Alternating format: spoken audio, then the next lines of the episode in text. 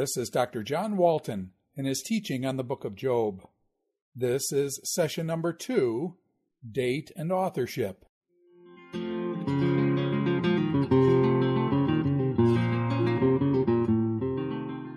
Let's spend a few moments to talk about the date and authorship of the book of Job. Now, even as I introduce that line, we've got problems. We often try to look at various books of the Bible to ask about date and authorship of the book. Here's the problem there are no books in the ancient world, and there are no authors in the ancient world. The ancient world is not like our world at all. There's really no such thing as uh, an author who writes a book. Instead of authors, we have authority figures who speak, and we have scribes who write. And of course, they don't write books, they write documents. Maybe a document that's recorded on a clay tablet or on a papyrus or something of that sort, even on wax tablets. So we don't have either books or authors in the ancient world. The ancient world is a hearing dominant world. By hearing dominant, I mean that they are used to receiving their information through speaking and hearing. And that's normal for them. In fact, authoritative words come that way. A spoken, heard message to them carries more authority than a written text. It's just not how we think. Uh, authors today, of course, have intellectual property. There's copyright. Nothing like that in the ancient world. And so, what we have is a very different world. And when we begin by asking about authors and books. We've already forced the conversation into our world instead of being in its world where it belongs. So, in one sense, we're asking the wrong questions.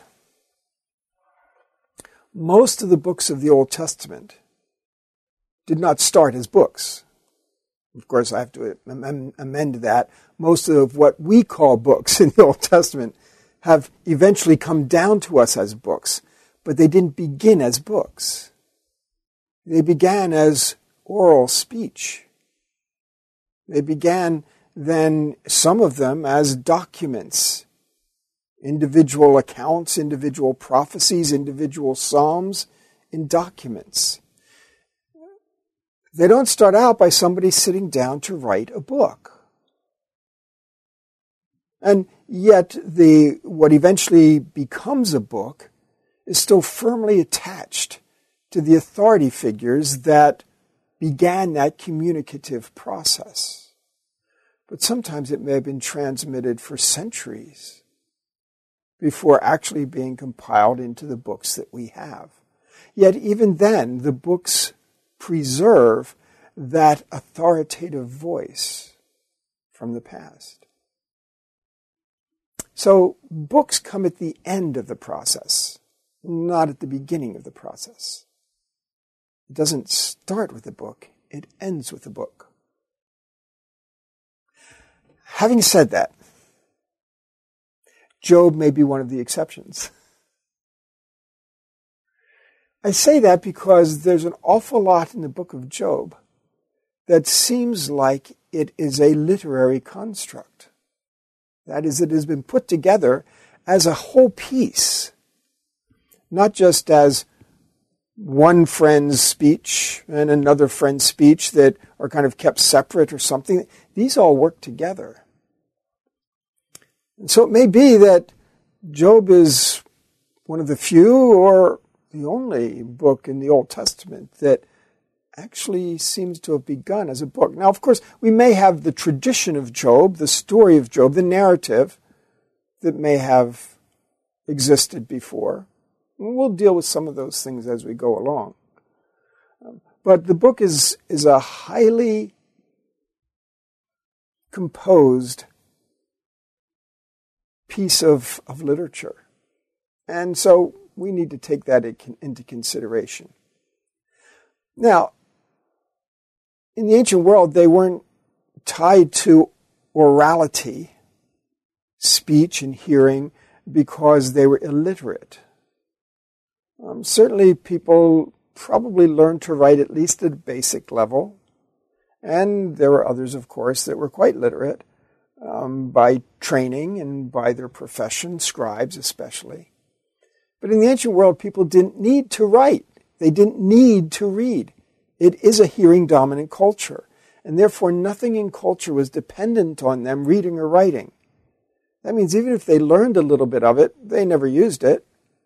Um, it's like some people today who might study um, a foreign language uh, when they're in high school and then they never use it and well they studied it and maybe it'll do them some good somewhere along the line but they don't remember it and they they lose it after a while and it doesn't really it's not something that they really are able to work in that language.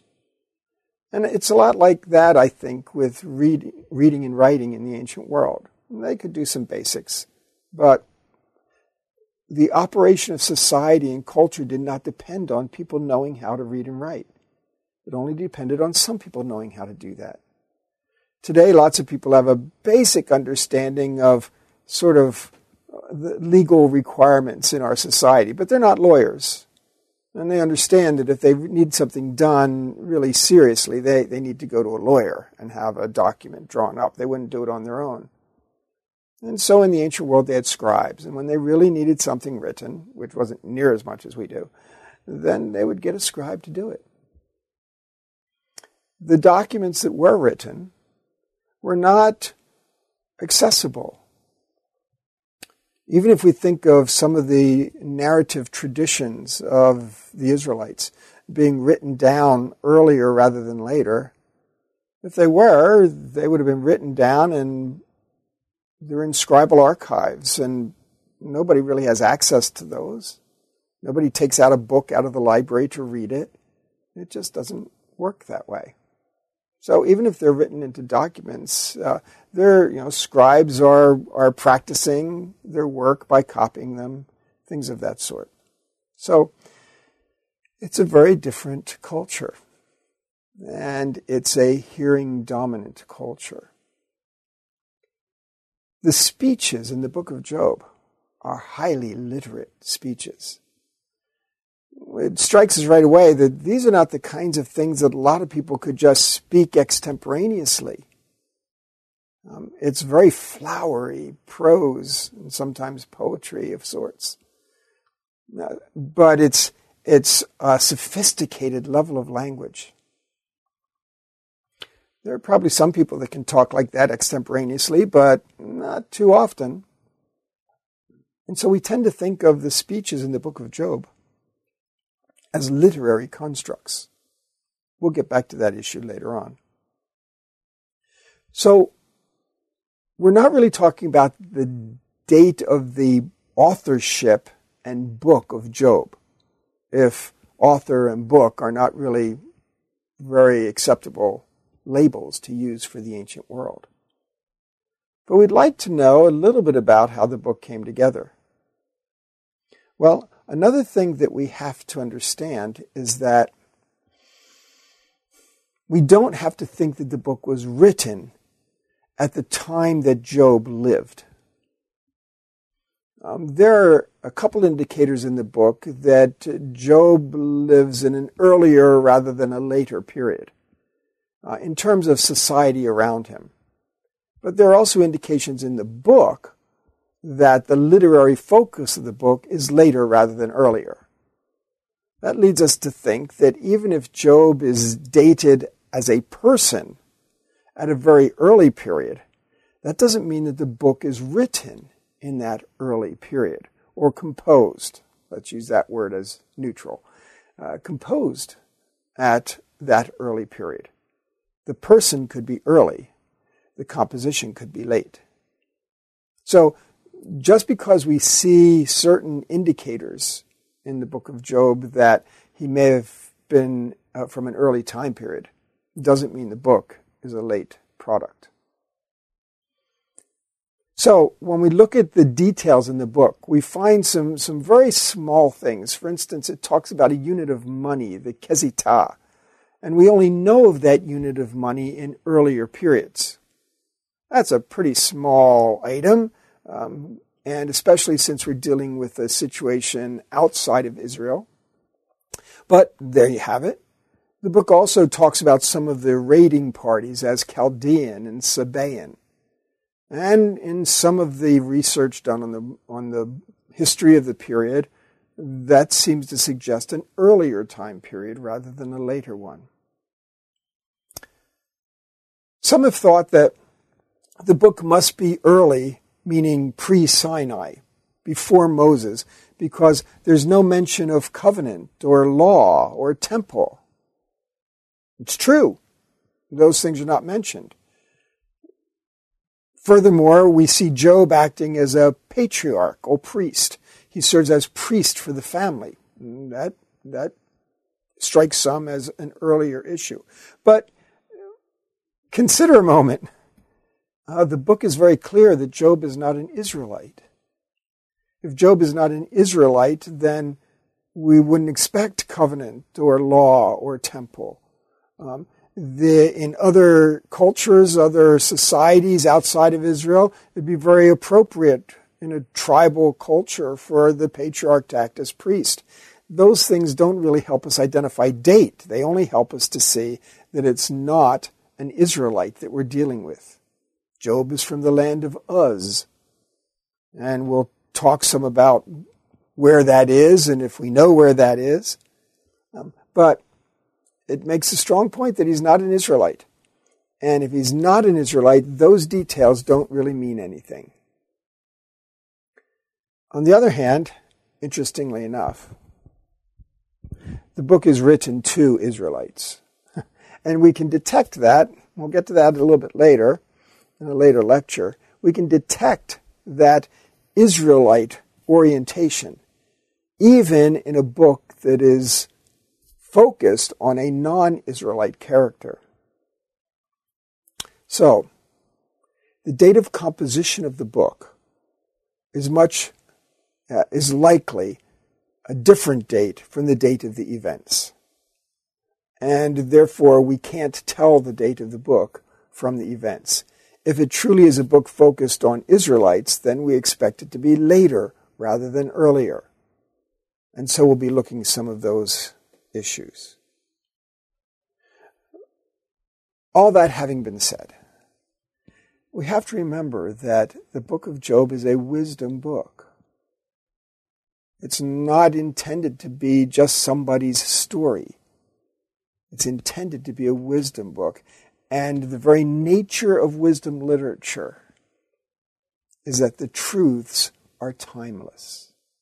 It's the very point of wisdom that these are truths that anybody at any time can benefit from.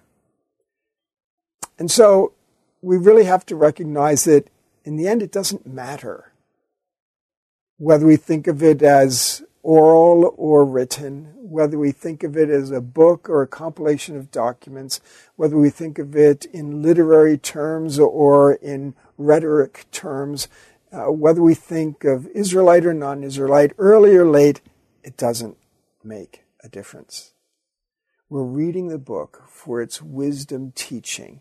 Therein lies the authority of the book. And so that's what we're going to focus on the wisdom teaching. And we can safely set the issue of date and authorship aside as not having a, not making a difference in how we read the book itself.